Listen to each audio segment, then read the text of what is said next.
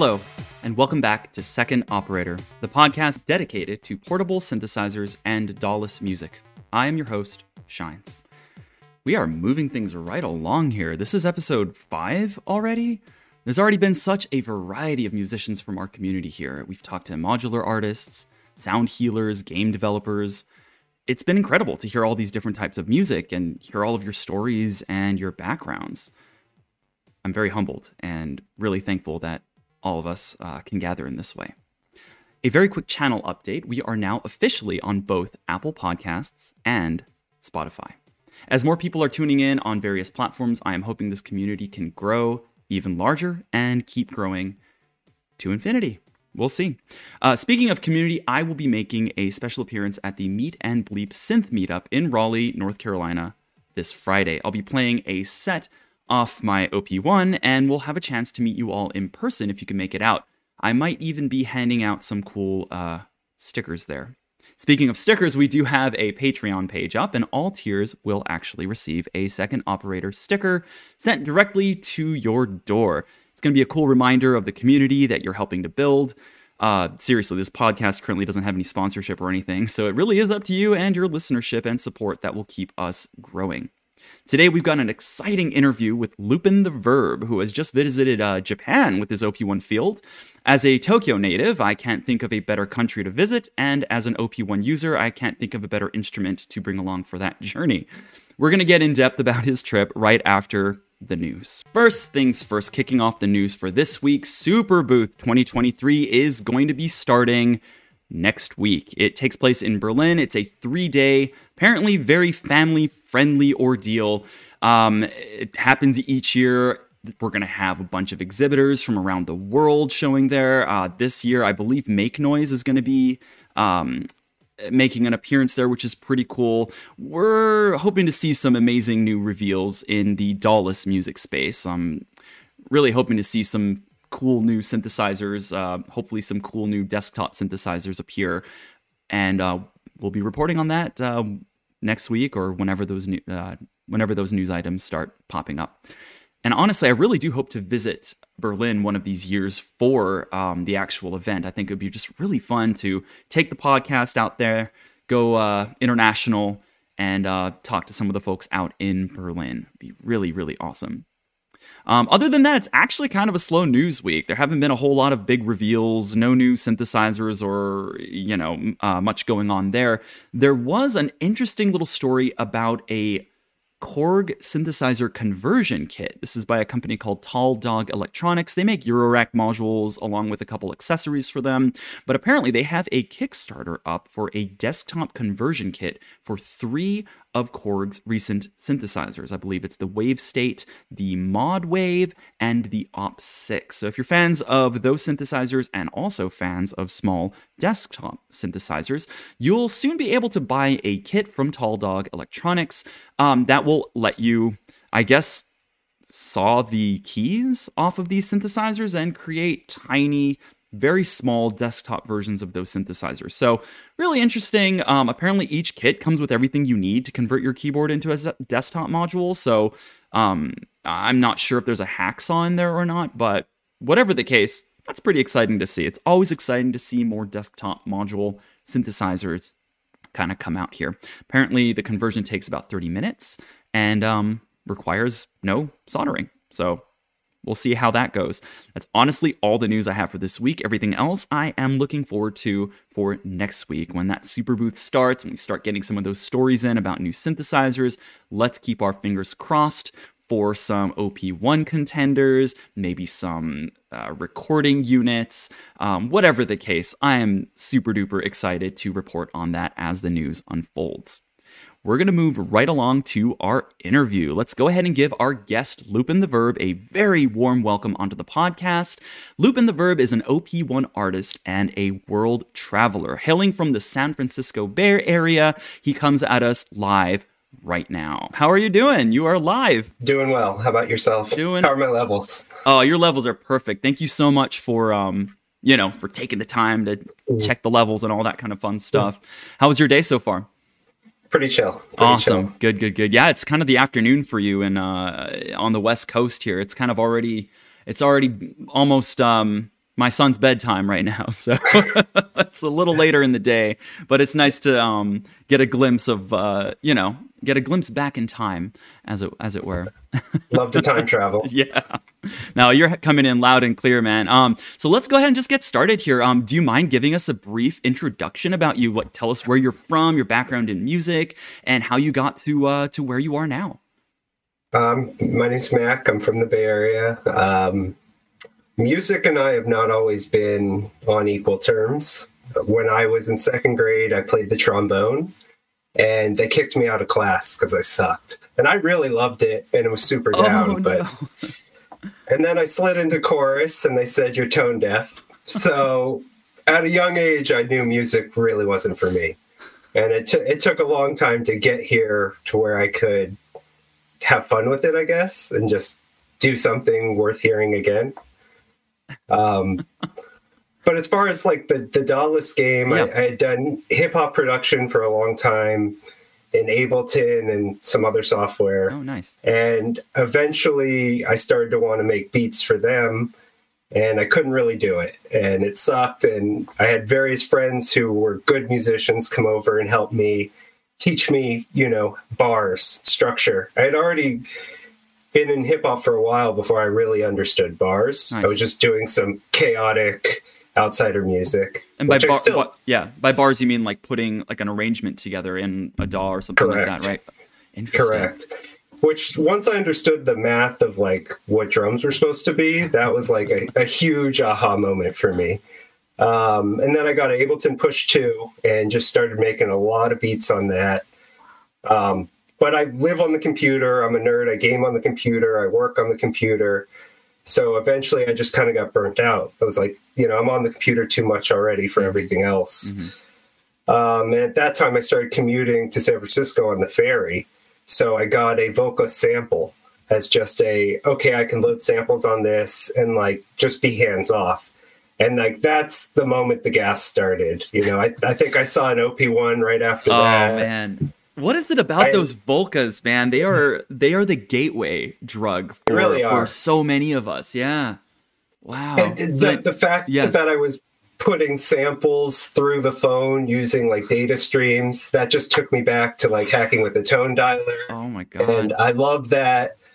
So then I, I started working with a guy who had an OP1 and was like, uh, "You're ready," and I got one, and there's been no looking back ever since. It's just it's my favorite piece of gear by a mile. wow. what when abouts would you say this was?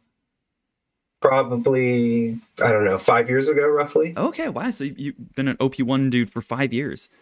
Yeah, I, I've weathered my old one is beat up. You know, there's if you hit stop, there's a good chance it's going to hit stop three times. Oh my if you lift something, it may not ever paste it again. but it's great and I love it. And when I bought the field, I was like, I'll just get rid of this one. And then I had two in the same room. Oh, man. And I felt I felt like this guy Stizo I follow. I was like, well, no wonder he has four. Like I get that now. you want the big stack of them that you can all kind of inter inter sample and stuff, right? It's amazing. Has It's um has your OP1 and your um Volca sample ever, you know, done anything? Oh, definitely, together? Nice. Lots of tracks with the sample. I eventually kind of grew out of the sample because of how long it took to get new samples on it. Like otherwise, I got no beef with it. It's great, but having used an app Mhm. and you know you can only it's it's harder than the 202 in some ways where you have to really have a finite tiny sample. And I do a lot of stuff with loops, so Cool. it just I can get one sample on the Volca now, and that's all I got. So then it becomes a one trick pony. It's a great piece of gear. I have the Volca drums I use a lot more. Oh, nice, nice. My only Volca's ever been the um. I don't know if you can see it behind me. It's the Volca modular. That was kind of like my gateway into you know patching and tweaking and all that kind of fun stuff. But I've They're never. awesome. They are really just fun little devices. I mean, for most of the DAWless community out there, I always see a bunch of Volcas. You know, some of them have the whole Stizo thing going with like 20 Volcas in front of them on like a nice wooden whatever. But um, dude, that's really cool. Like, I, I think your story of getting into DAWless is very similar to many of ours, where we're just kind of sick of using our computers. You know, we've been staring at screens all day anyway. It just might be. It's just kind of nice to get into more of that tactile you know you hit a knob and you can you can immediately hear something change in your ears um, i think as far as like songwriting goes um, I think that definitely goes hand in hand. Do you do much um, recording of your DAWless stuff, like say through a like a tape recorder or you know stuff like that? Yeah, you name it, man. Um, various Walkmans. Wow.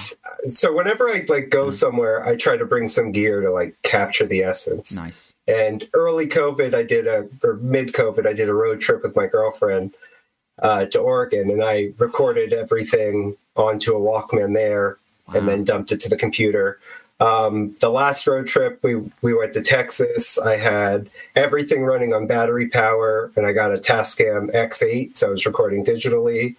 Wow. Better, better in my head than it turned out. To be honest, I sat on the album for like six months, and I was like, "Oh wait, it doesn't suck. I'll finish it." um, I much prefer to record analog though, even like a micro cassette. Like, just get yeah. Get the project onto tape at some point. If if anything, get the original sample on tape and then go from there. But as long as it's hit mm. tape at some point, I feel like I'm doing it right, which is like my own criteria. No one told me to do that. I love it, man. I I mean, I'm almost tempted to get myself a small tape recorder as well. Um, like right now, I'm using a little Zoom unit that's you know you throw an SD card on there and it can record you know stereo, audio, you name it, it can record it. But um, something about recording the tape where you can like when you screw something up you have to rewind it. There's kind of like a staticiness to it. Yes. Um i had a walkman when i was i guess like six years old. That was like one of my favorite toys in the 90s growing up. Love it. And um i would make little uh vocal loops like not really loops but just like little vocal things. And i would take the tape out put the tape put that tape in a boombox nearby throw a new tape in and kind of like layer it sounded terrible but like i could sort of layer vocals and like do some kind of like you know chorusy kind of stuff um like a ghetto four track yeah it. it was like the most ghetto I mean it really sounded awful but um but honestly it was so much fun and i feel like you know things like op1 getting back into like tape recording and you know DAWless music where you're not capable of seeing your tracks in front of you and cutting and no. splicing individual parts out. I, I really feel like that um, that captures something more. I think yeah. you know there, there's a certain kind of like an electric nervousness that kind of comes up when you know that tape is running because you're just like, damn, I need to, I really need to like try harder or something. You know what I mean? Like it really, the performance that it captures, I think, is really, really good. Um, I always and there there, yeah. there can be happy accidents with that. There can too, be happy exactly, exactly. Um, not I mean yeah. a lot of it's trash and you'll delete it, but you know, you you hit play on the wrong sample and it worked better than the sample you meant to use. Exactly, there. yeah. I mean, are um so so you mentioned you've made albums using like the tapes and stuff like that. Are any of those available to uh, listen to? Yeah, everything's up on whatever streaming you use because I, I use DistroKid, so it just shoots it everywhere. And then nice. I have Bandcamp as a catch-all. Oh, so that's awesome. Search Loopintheverb, one word, it's there everywhere. Perfect. So we can find you on Spotify, Apple Music. Um, totally. There's like 30, 40 different music streaming services out it's there now, insane, right? Yeah, man. it's crazy. And they like send you an and, email, right? Like every time you get a new one. every friend is on something different too. So I stopped. I just said, whatever you use, it's there. Nice. I love it. But yeah, I've actually been perusing your Bandcamp uh, recently, mm. and that cool. Um, you know, there there's I think it's the OP1 album that's on there currently. Is that is that what that two, is? Two full OP1 albums, and in Japan, I've definitely laid all the tracks for the third. And when I say OP1, like no other gears used, it's wow. just OP1. Dang! So even and, for and like mixing, I try to not, yeah. Yeah, I try to basically do nothing in Ableton. It's just running through Ableton to get the files. Wow. Um, worst case, I'll put like a, a gentle, yeah. a gentle limiter. Right. If I did it right, I don't have to. That's crazy. That's crazy. I don't like using the album record on OP1. That's like one of the few things I never touched. It just, I never, I don't think it ever sounds good for some reason. It always sounds a little I, different, doesn't it? Yeah. From from the way you hear it on the tape. Rip out mm-hmm. the four tracks yes. and then throw them in Ableton. I'm happy every time. Oh, nice. That's that's a really smart way to do it. So the way you use your OP1 tape is you lay the entire track down. You're not using loops there. Uh, uh yeah, mostly it's the full track. Wow. But so, you you can finish it from loops too. I've done both, but I okay. try to lay more the merry. Right. Because then I'm basically doing nothing in Ableton. That's the goal. That's yeah. That way you don't have to like copy paste or do anything crazy like Yeah. that. Interesting. And we'll actually take a um. We're gonna take a listen to some of your tracks here in just a little bit. Um, your beats and stuff are really. It's really really cool. But now when I go and listen to it, it's it's gonna it's gonna sound different just because I know um that you're kind of laying the entire thing down at once instead of using like Yeah. loops and stuff like that. So that's that's Yeah. going to be really really interesting. So the way you use the the tape is you do you just like make one big track then delete it and then start again? Yeah. Oh, yeah, pretty so much. Or, but that's what's so great about the field is you have multiple tapes now. Right. So right, you have I, I, can lock six, things, six different tapes Yeah. if I'm not mistaken. and they all sound different. Like for the whole Japan trip, I just used the mini disc one. 'Cause I- Nice. that that was like the clean sound I wanted. Cool. I used like the Portastudio one a lot too. Though. Okay, that's like the more um what do you call it? Like scratchy kind of pro Yeah, real sound. to real. real to real sound. So we're going to talk about Japan in just a second. Um, but you do mention you do travel a lot. Is this like a, a yearly thing, an every every chance you get kind of thing? You're traveling. I don't feel like I travel that much, but I have been lately. Historically, I don't. Japan is my first trip out of the country ever. Um, Really? But I always try Oh, to wow. bring gear Okay. whenever I go somewhere. So it's like I want to capture the essence. Every vacation, weekend trip, I'm like trying to bring gear, something to be like, what's the vibe here? And if I don't bring gear, I'm just field recording on my phone or with a Walkman just to get something out of that for later. Wow.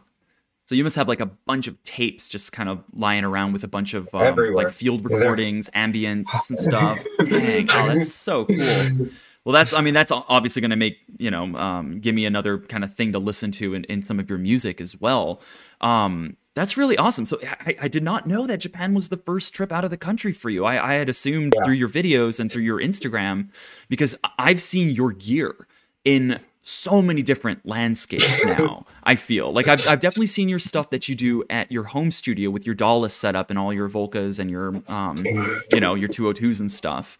But um, I always just thought like you know maybe maybe this is Iceland, maybe this is like some other part of the country, you know. But um, that's really really cool. So can you tell us a little? Yeah, go ahead.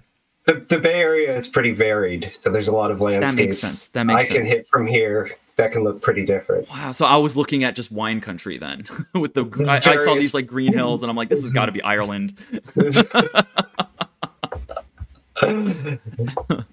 Unfortunately, not. That's uh, but I mean it'll happen eventually. Like I can't wait for Sure. more countries that you visit that you can then kind of capture in that sound. But um can you tell us a bit about how the Japan trip came up? What inspired it? Did you go with friends? Um how did how did this whole thing happen? So when I was a kid, I was definitely an otaku. I think they'd call themselves a weeb now, but otaku is what we were then. Nice. Maniac. So Yep. I always wanted to go to Japan. I took Japanese as like my elective language through high school at the college. wow. Um, Do you remember any? I'm sure you had to use Ch- some. Choto. Yeah, I mean, I, I mean, my Japanese sucks. It's just like it is really the longer it went from using it to like, it's just like, and what I remember in slang versus honorifics, like a real weird mismatch. Oh You're just man. like, oh no. this is not a good way to be talking. So, you, you know, Sumimasen is my friend. Gomenasai. Honestly- those are probably the, the two I said the most. Those- and then yeah. Onegaishimasu. Onegaishimasu. That's those those three you will, and then being able to point at various food menus like that will get you through the entire country. Um, but that's crazy. So so you've always been wanting to go to Japan. So then why Totally. why now? So I always was like, I'm going to go to Japan, and I, I drive a Toyota Corolla. It's called a Hachiroku. It's a drift car, and I always wanted to go to buy a second one and bring it home. So I like just kept waiting for an impossible trip to never happen. So then I just realized I just needed to go have fun, and that's really how the trip materialized. Uh, my girlfriend really wanted to go. We were planning it before the pandemic. Obviously, didn't go then. Right, It opened back up. We're like, this is the opportunity. Let's do it. And we both were able to take 15 days off of work, so that made it really nice. Beautiful. That is a nice long trip. That's what three weeks. It's a little, yeah, more than two. It was just right. Oh and then we my came back on a weekend to get clean of jet lag. Yeah. Oh, how's how's that been going? Fine. Is I'm is like okay? pretty much done at this point. Okay, good. that's good. I've always been told drink lots of water and take long walks You know, I don't know if that works. Um, if you have a kid, no- nothing works. if you have a baby, they they will stay jet lagged for like a month. It's Wow. crazy. And like their night That's and days, I mean, that's what happened to you. Your night and day gets flipped around for a little while. You start just crashing at like 11 a.m. You know, it really it is it is pretty rough. But I think um for I think for a lot of us, the excitement of going there, like you have you definitely have a lot less jet lag getting into the country than you do coming back home when you're like, oh, I got to go to work again, and uh, you know. But um, can you tell me all the different places that you visited? I mean, I'm sure, like I saw you saw you on the bullet train, the Shinkansen, a couple Right. times. Um, so you landed in Tokyo, I'm presuming. Yeah, we landed in Narita and Nice. we went straight to Shinjuku and kicked it there for a few days. Day one, Shinjuku. And- wow. Okay. I I've never been anywhere with that many people. Like that was a culture shock for me, Wow. and I was like jet lag and out of it, and it was wild though. I mean, I had a I had a great time, and then the next day we went to Akihabara. I got to play some old games and just I went to Super Potato. I collect vintage video games, so that's like heaven that for vintage video games. Electric Town is what they would call it. Yeah, is just if you do um, video games, photography. Actually, if you're like a um, what do you call it? Like an electrician type. Like if you like tinkering with breadboards and stuff. I mean, you will find some just the mecca of that is there in Akihabara. I, yeah. I was looking. Yeah. I was looking for old Walkmans, and I surprised. I found surprisingly few. And there was one I was like, Yeah. "Oh, I'm going to find a better one," and I didn't buy it. The whole trip, I was like, "You should have ah, bought that." should have bought that one. so I I came back from Japan with no cassette players at all. Surprisingly, Interesting. Well, there's always next time. Yeah, for sure. right? I mean, um, I'm planning my trip back because I it's where I'm originally from. My family's there, and so I'm kind of planning my trip back there at the end of October. And I'm looking up a bunch of uh, vintage uh, camera shops. There's actually a Yes. vintage synthesizer store, or not vintage, but it's like a used synthesizer store in um, I think it's Shibuya, or maybe it's actually Shinjuku. Um, I'm ter- a terrible host. I don't remember, but um, I'll have to send you their info. So if you ever do go back, um, you can check these guys out. But they have uh, just everything, you know. So, Dude, yeah, I'd love to. I, I have a list of the the few I looked up and didn't make it to all of them, so I'll send them to you as well. So you started in Tokyo, and then I, I take it you you went down south, or where did, where Yep. did you go next? So so from there we had our first Shinkansen ride, Nice. which is just an amazing place. Like the whole idea of bringing the OP1 was to like make beats on that because for me, public transportation is where you make beats. Like I, compl- I what you do. completely agree. It's uh, long airplane trips um, and bullet train. Yeah, abs- Yeah, absolutely. and so yeah, it, it's it's like a nice experience.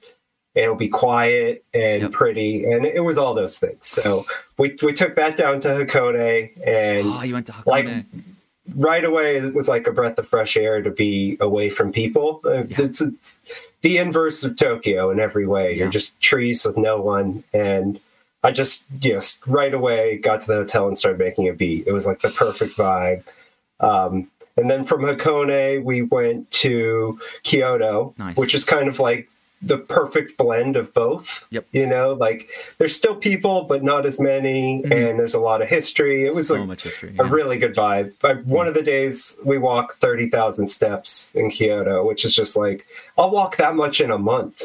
Dang. Yeah, we really don't walk here in the States, but in Japan, dude, it is like wear good shoes.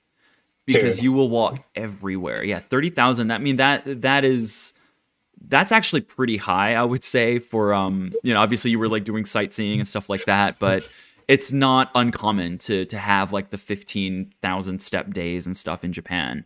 Um that's crazy though. I take it you saw Yeah, like a bunch of shrines, temples, um Yeah, I think we did uh, Fushimi Inari. or- Okay, I'm- I'm that I, I was about to mention because that's the place with all of those big red torii gates going all the way into the mountains. That I think is, um, I think my wife and I did twenty eight thousand steps that day. I mean, it was a, it was it was in, intense. Um, not for the faint of heart. I mean, obviously you can go to the the first level or whatever, and, and you can take your pictures. But if you really want to get, you know, to the top and get that view of the city, um, that that that's you, you gotta you gotta put the hike in.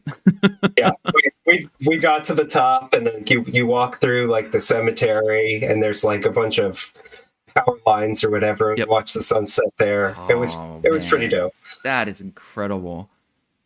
Wow. And of course, at the foot of the shrine, you have a bunch of like food stalls and, you know, omiyage, the uh, souvenir shops and stuff like that. I'm wondering, did you have any of the stuff down at the bottom? I think we got there when we came down. It was too late. I was like, Oh, I intend to hit that, yeah. But by sunset, they were closing. So oh, no, man. I did have Yeah. a couple shrine foods. I'm trying to think of what I had. It's not coming to mind right now. Okay. I- and, and after that, we went to Osaka, and I ate a lot more street food there. Oh, dude. That is awesome. I- I, think because Kyoto and Osaka are very close together. Yeah. Um, I, actually, uh, just just one little segue. I, I think we just became the first podcast to have the word shrine foods um, in it. Um, if I can get that on a T-shirt or like a sticker or something, um, that would be dope. But um, sorry, segue over. So you're in we, we kept uh, we, we kept joking about it being shrine time when we were going to go hit another shrine. Oh my God.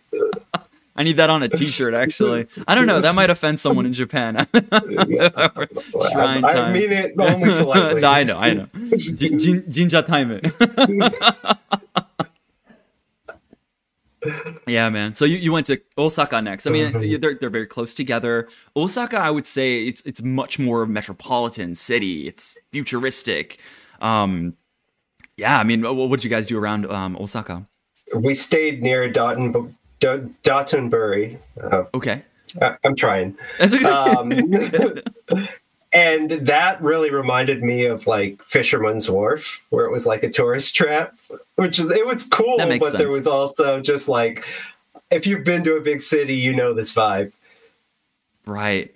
Yeah, it's funny you mention um, Fisherman's Wharf. I mean that that's like where you'll see the most tourists, right, in Yeah. San Francisco, and I'm pretty sure like Dotonbori, like some of the other places in Osaka, you go, and it is a bunch of tourists because you know Japan's open now, and apparently they pull in like three trillion yen a year from tourism, and you know Good for them. they've really been missing it. Um, but they just their their policies of closing the nation during COVID was they were so strict um, like my wife had to apply for a visa even though we're married uh, just to enter the country and Wow. um, yeah it was it was it was insane man just like covid times. Like i wasn't able to see my family there for about three four years. Yeah it was it was crazy. But um yeah dude. But hey it's open now. So all the listeners out there like go to go to japan. Like take your op1s and go. It was a blast. yeah. Um so after osaka whereabouts did you guys go after that and that that was pretty much it. We That's as far south. Okay, cool, cool, cool. shot up to Tokyo Nice. and spent uh, our last day. We stayed in Tokyo Station. So if we had done it right, we didn't need to go outside the whole day. Um, we did walk like hundred feet outside to find the front of the hotel because Nice. it's so confusing. but we we spent you know you get off the Shinkansen, checked into the hotel, and then we just like went shopping and we were 10 stories up in a department store Ah. and still hadn't left the station. And then we had some drinks, went back to the room, came back and had dinner.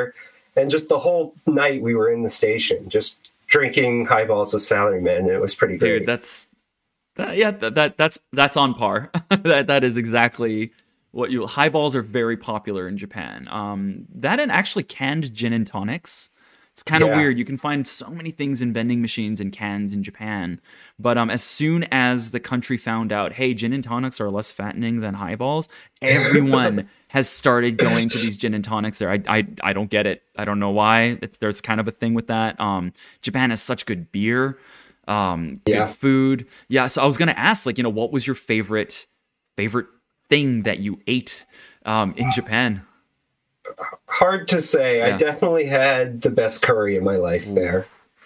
And, and it was like just chicken katsu, nothing fancy, but the curry. I just did. I love Japanese curry, and I'd never had anything that close and that amazing.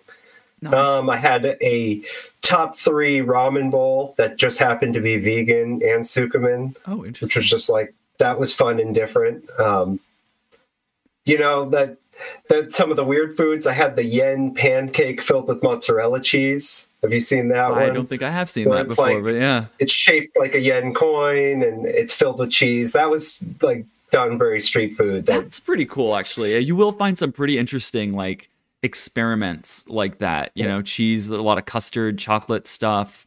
Um, actually, that sounds pretty good. I might have to try that.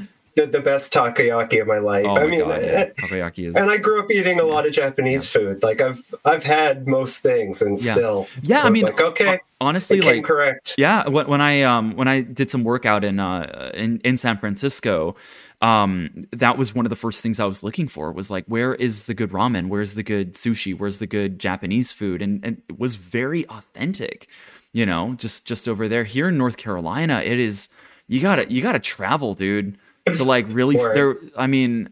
To find good ramen here, there's there's one more restaurant that I haven't really tried here in Greensboro where I live, and um appar- according to to some of my japanese friends it is the best so i'm, I'm like all right I'm, I'm holding out for that but honestly i've it, it it has been very difficult i think to find the the really authentic you know rich creamy flavors of um of japan so you know i've been trying to learn how to make some of these dishes myself um i feel like i make a pretty mean curry um, Nice. Did Did you by chance have okonomiyaki when you were in Japan? That was the only thing I didn't have, and Oh, I, I'm man. down. I just Okay. it just never worked out. Okay, well put put that on your bucket list or uh, for your next trip there, because I mean, it's if I could describe it, it's a it's a it's a pancake. It's a savory cabbage and bacon and chicken and whatever the hell else you want in it pancake that you put on a griddle. You flip it over, and if you're you're sort of foreign leaning, they will flip it for you. Don't worry. in fact, they will look at you and they'll just be like, "Don't touch this. I got this." And they'll flip it, and they will just cover it in this sauce and the the bonito flakes, and um, and then you eat it, and it is uh, it's insanity. So yeah, if you get a chance, definitely um, definitely try that. I, I want it. Yeah. I want it. Um, so okay, so let me let me segue to some some more, I guess, music minded questions because I could absolutely nerd about Japan, nerd out about Japan forever. Um, but how has Japan, the trip itself, changed the music that you create, or has it? Well, well, initially, while I was there, I was sampling a ton of stuff from Japan. Mm-hmm. Ooh, So, nice. Like, I was on the train, and it like was hitting the the plates where it was like very arrhythmic, like. Yes. So I took that and like kind of destroyed that and made that my bass on the track. Um, I took another one where it was like two dudes were like kind of in the front of the train talking, but no one else is because Cool. it's a Japanese train. You're supposed to be quiet. right. But these these guys were talking, so Interesting. I recorded them with the vocoder and then played along to my drums, just the live mic vocoder. Are I you serious? Which wait? Which, And it, it works Yeah. super well. oh my god! Is this track up on your Instagram? It's one. of- It's definitely one of probably the last one of me on the plane. I was like really throwing things out, and that has the people talking and the Shinkansen. Wow. All right. I'm actually going to download that right now to then put on this show. Kind of swap it out with one of the other ch- more chill ones that you had because um, I feel Sure. like we've talked this one up, and I think the listeners need to hear that because that is insane. So you actually had your OP1 field out on the the train. Oh yeah.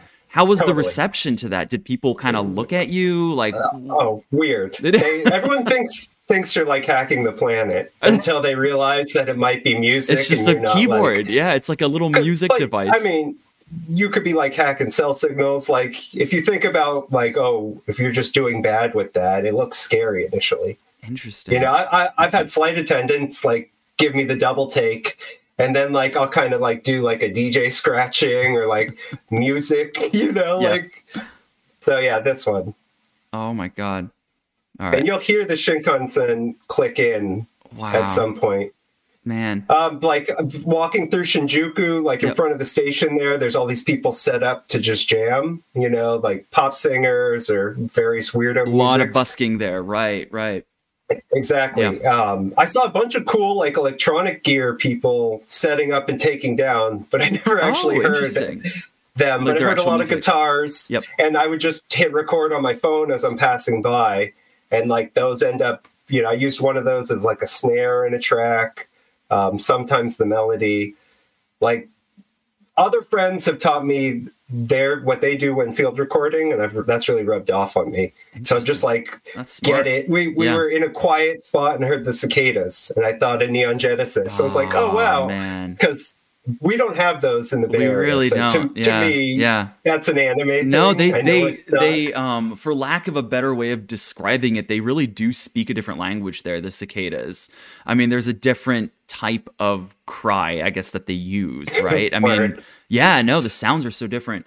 Did you Okay, so you you're hearing all these sounds. Did you hear any um any other unique sounds? I know there's a you know, like the 5 5 o'clock bell is quite unique to Japan. Um, did you do anything with that? No, but I did hear that, and that tripped me out. Isn't that crazy? Yeah. I yeah. was like, oh, it's like, is this a uh, missile warning? No, okay, good. Missile warnings would be a lot scarier. I, I, I would, I would imagine. But yeah, this one's just a really. I I think it's broadcast from all the public schools around the area. Um, another another weird sound. I'm, I'm just wondering if you heard it. Is um, it- it's the roasted potato truck, the yakiimo truck. It's a truck that comes around. They're baking potatoes in there. I guess it's kind of rare. Last time I was there last uh, September, I actually didn't hear one at all, even though they were kind of in season. But um, but yeah, Is like it kind of like a ice cream truck? it's like an ice cream truck, but like there's a dude singing this song. oh wow. Yeah, um, it's the Yakiimo song, and it's just like you know, kids hear that they're like, "Oh man, I'm gonna go get some some roasted potatoes from this truck." It's like it's like a sweet yam, and um, it is absolutely delicious. But um, Awesome. but yeah, for everything that I know about Japan, there's just a lot of music in the air, um, a lot of they, songs, um, sounds. Yeah, yeah. Each train station, how it has its own jingle. Yep. Like that is mind blowing to me. Yep. And I probably tried 50 times on that trip to sample one of those. I mean, I know I could go online and just get them, but I wanted my you sample. want And every own, yeah. time the announcer's talking over it, like the few times I heard it clean was when I wasn't recording. Wow. Uh, oh damn. So many, like each station has a different jingle. They're Yeah. so good, all of them. Yeah. No, I agree. I agree. Um, well, dude, I got your um, vocoder track, the one that's you playing your OP1 field on the airplane. I'm gonna go ahead and swap out one of the music uh, tracks from this. I had I had two of them kind of pulled up. One was um, a little more intense. The other one was a little more chill. Let me pop out the chill one, and let me go ahead and put this video in there, and let's give that a listen. Does it have a name? No, Cool. I like it. Untitled. Nothing, no, Yep. Nothing's ever finished on Instagram posts. Any name that's there is never the final one. That So makes sense. That makes call sense. it what you will. Cool. All right, well, let's give it a listen right here, right now on Second Operator.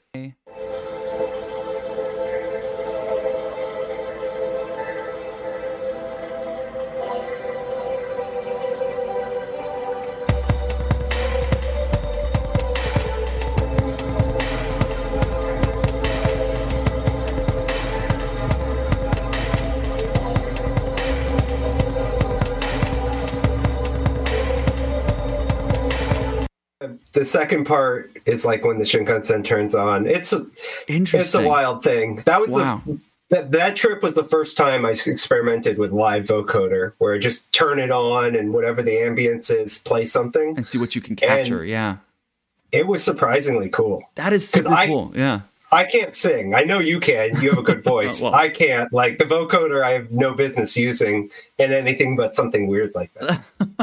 I think getting experimental with a vocoder honestly is uh, I'm I'm really glad that teenage engineering has kind of given us, you know, given whoever has these devices, you know, a vocoder to mess around with cuz um it it's really fun to, to kind of see it experimented with in this way and I'll, i'm going to have to give that track another listen um, to con- kind of really hone in on that sound because i definitely heard some kind of it's almost like a static texture behind the Yeah. beat which the beat is is so fat by the way that is that is absolutely pumping but um definitely want to give it a listen i don't know if i can pull out any words for, of conversation but I don't think you will. I've, I've, yeah I've um, I brought the tone down too. okay So i mean rarely does Yeah. my pitch stay the same when I'm sampling rocks. yeah. It's just that also feels like cheating. You have to mangle it in some way. I love it they're probably saying something like, you know, we should probably be quiet on this train anyway. You know what I mean? Like, I don't know what they're what they're actually saying, but that is. mm, like I don't want to I don't want to be uh, a meiwaku to anyone, but um, that is super super cool. Um, you know, on the I have the original OP one still. Um, not still, but you know, forever. I'm gonna have this thing forever as long as it as long as it doesn't break. Um, and every be now and then, with those keys. yeah, be careful with the keys. Yeah. Every now and then, what I'll do is I will throw on a. Um, they call them the LFOs, or like the. They're really just effectors. You know, various effectors. You have tremolo effects. You have all these different things you can do to your sound. But one of them is actually affected by the microphone. So you can do like cool. kind of like if you rub your finger across the microphone, you can almost create like scratching kind of sounds. But um, every now and then, I'll just kind of turn that microphone on, and you won't hear what the microphone is hearing. It will just subtly affect the tone of what you're playing. So if I have like a sequencer running or whatever, you'll just kind of all of a sudden hear weird, you know, weird volume rising. The effects kind of get weirder. And in reality, it's probably because like my kids like knocking over my lamps or you know breaking some some of my my uh, hard earned uh, synthesizers somewhere. Um, but yeah, no, I, I really think that you know experimenting with these devices that have microphones attached to their you know sound generators like that's the whole name of the game especially if you're out and about you know i mean op1 field it's got the word field in the name so honestly super super duper cool I want to try what you just suggested. That yeah sounds yeah dope. yeah do it do it like you just go in the lfo section and set it to just whatever part of the effect or the actual sound generator that you want and um go listen to the birds outside or you know Yeah. put it go near traffic um okay cool so we're, we're gonna listen to another one of your tracks here in just a minute but um before we get into that do you have any advice for someone who is maybe thinking about traveling to japan some of the tips for you know setting up your trip um any do's and don'ts that you and your girlfriend kind of maybe remember I would say if any of you have dietary requirements, make as many reservations as possible for food. That's a big one. right Like, there's not much in the regular world I'll wait in line for. yeah And in Japan, they be waiting in line. It's expected to wait in line. It's like a sport in Japan, you know, standing really in line. is, yeah, dude. yeah. It's like, oh, I stood in line for eight hours to like to, to get ten minutes to eat a bowl of ramen. That's all Yeah, they gave me. it was really good. yeah, So make as many reses as possible would make your life easier. solid Otherwise, advice. just go with the flow. Nice. Don't try to do it all. Like I Yeah. think I pulled back on like there's no way I'm gonna see everything I want. Like I didn't see the Gundam statue. I know that that would have been awesome, but I'll get to Odaiba next time. You'll you'll So yeah. just- it's cool. It'll it'll it'll hopefully still be there. They they were gonna take it down in like 2010 or something like that, but then there was this huge crowd of people that came out in support. So yeah, I think Gundam is here to here to stay. So I think those are probably my big ones. Just temper Dude. expectations and you'll have a great time. I love it. That I think for traveling to any country, just do a small portion of it. You know, don't do um like a lot of people when they travel through Europe, they do like five countries in 4 days or something crazy like that. But um you know, even though, you know, Japan is obviously not as big say as the states, it still is a very vast and diverse nation of just bunch of different things Totally. to see and do. You know, um, lots of different cultures, a lot of difference in the language that's spoken. Um, so definitely, yeah, I think that's that's solid advice, man, for for anyone trying to get to Japan. Let's go ahead and segue onto your next track. This is a track I believe was recorded in your ryokan, but um, if it ends up playing a different track, we'll just say that's what I meant to play. But let's give it a listen good. now, uh, right here on Second Operator. We'll be right, right back in a second.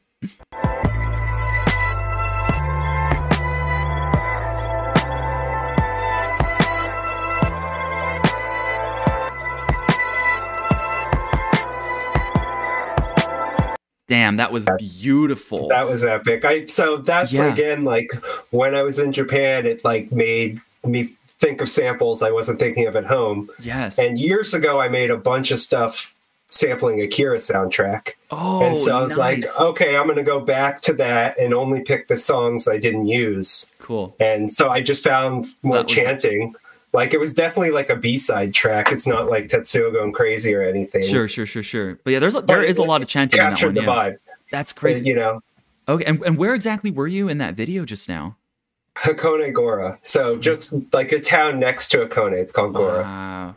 I'll have to I'll have to give that a, a visit because that mountain view is just absolutely epic. And that was from I guess like your hotel or your inn. Yeah, that was just right out of the hotel. Wow. You know, we had we had a bath right there, so you just were staring at that view. Like Okay, all you do at get this info from Ryokans you. Yeah, is like eat food and take baths, which is like you're constantly very full and very clean. Like I think that's I did way- five, five or six baths in one day. I've That's never had way- that. In my life. honestly, that's kind of what's expected. As soon as you set foot in your ryokan, they're like, okay, time for bats. And when you get back to your room, they've set up the the the table for your dinner. And then Yep. as they're taking the table away and setting up your futon for your sleep, you're you know once again you're in the bath. I mean, it's really it's kind of the best living, you know. it really is. Like I, I had low expectations for the Ryokan. I was like totally Hmm. down for the ride, but it wasn't something I was hyped about. yeah, and yeah. Both, we went to two different ones. Those were my favorite parts of Japan. Ah, yes, that's awesome.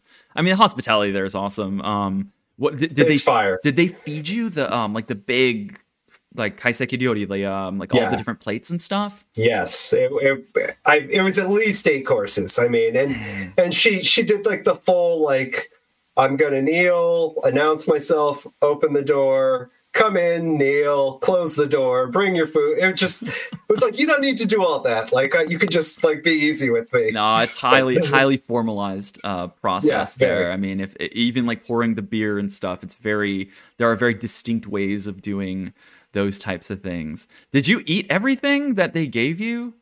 I did. I mean, I was just there. Yeah. The, at the Ryokan, Adventurous. everything was pretty delicious. Okay, At, cool. at like a cocky fry place in Osaka, I remember biting a fish head. I'll never forget. Yes. you know, like I, I will say though, like even as a native to Japan, there are some things that they will put in front of you, like some of the more pickled items that I'm just like, okay, you know, it's. Uh, and then I moved to North Carolina, and we pickle everything here. So it's, if you like pickles, Japan, to Carolina. yeah, and North Carolina, like we will pickle it. Oh, that's wonderful, though. I'm really glad that you had such an amazing time there and that it, it inspired your music to change and um, some of the beats and stuff that you've been coming out with. I mean, even just the one that we just heard, um, it sounded like there was some like backwards kind of reverse stuff in there too. Like maybe that was some chanting or whatnot. yeah. So that is super duper cool.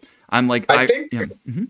that one may have also had a Neon Genesis sample, also like Nice. some sad like Shinji piano, and then I reversed it. Like again, I was in Japan, so it was like just Yeah. bubbling up, like what what's old nerd Stuff shit used to be into. hell yeah. You know, That's yeah, it's classics, man. I mean, it's what it is. The older the older stuff from like the '80s and you know the '90s. Um, I mean, there are some things going on now, but I I could not tell you about any of them. Um, I've been away from it for so long. But um, yeah, my sister yeah. knows the new animes. I don't. Okay, cool. oh man. Well, I well, I just want to say thank you so much for you know sharing your music with us and sharing your time and your adventure, your stories uh, with the podcast, man. I mean, obviously you've given us tons of advice for anyone who wants to travel to Japan. Um, you know, we- we've gotten some advice on some like beat making and stuff. Like, you know, definitely pull from your your analog tape recording roots and like get some textures thrown in there. Um, but before we go, I mean, do you have any advice to people that are kind of just getting into the Instagram synthesizer world? Anything that you'd want to kind of throw out to them? Like don't be afraid to ask people questions. Everyone's super helpful. Like and if they're an asshole they're just not going to respond to you. So don't worry about it. Just ask your questions. I've had so many beat senseis that like have helped me get to the point where i'm like even willing to share something you know? And i as i led with i was kicked out of trombone in second grade. I may be the worst musician ever but i'm having a good time and i've like found my lane. Oh, I love that. That is absolutely that. That's excellent advice. I mean, and I I do agree. I mean, just reaching out, you, even reaching out to you. I mean, it was so you made it so easy to um you know to kind of Likewise. like yeah well thank you. To really like get you on the show and like get you sharing stuff. So and that's really what this podcast is all about. It's about you know getting the community together talking about our DAWless adventures and um really just kind of you know passing a hand down to the next person and just saying hey man you can do it too. Reach out and be part of this. Um cool. Uh, last question. Do you have any current projects or any other shout outs that you want to give well, I'll be finishing up this Japan shit I did nice. probably next month or two, maybe sooner. We'll see how that goes. So, no, cool. nothing major. Um, shouts to Brandon at Halftone. He's opening up a new studio for people to practice in. And awesome. we'll be probably doing some meetups where we can make beats. So, in the Bay Area, look for that stuff. Cool. All right, cool. Well, thank you so much, Loopintheverb, for joining our show today. Um, it's been an absolute pleasure speaking with you. Shines, it's been great. Dude, thank you so man. much. And next time you go to Japan, let me know. For sure. yeah, dude. All right, you have a good one. Later. Thank you. All right, you can find Loopintheverb on Instagram at at sign Loopintheverb. That is L O O P I N V, sorry, T, oh, this is terrible. I can't spell today, can I? It is L O O P I N T H E V E R B. Loopintheverb. I believe that is a riff off of Lupin the Third. Um, absolutely, I'm getting a thumbs up. I absolutely love it. You've been listening to Second Operator. Thank you so much for joining us on our live stream, episode five and being part of this amazing community. If you want to get in touch with me with any news or community shoutouts, please connect with me on Instagram. I am at second.operator. I'm also on Twitter at second underscore operator, but I, um, to be very honest, but I, I barely use that. Um, you can find us also right here on YouTube at youtube.com slash at sign second operator. And eventually, we're going to be on every podcast platform in the universe. I mean, we're already on Spotify, Apple Podcasts, the rest of them, we're coming for you.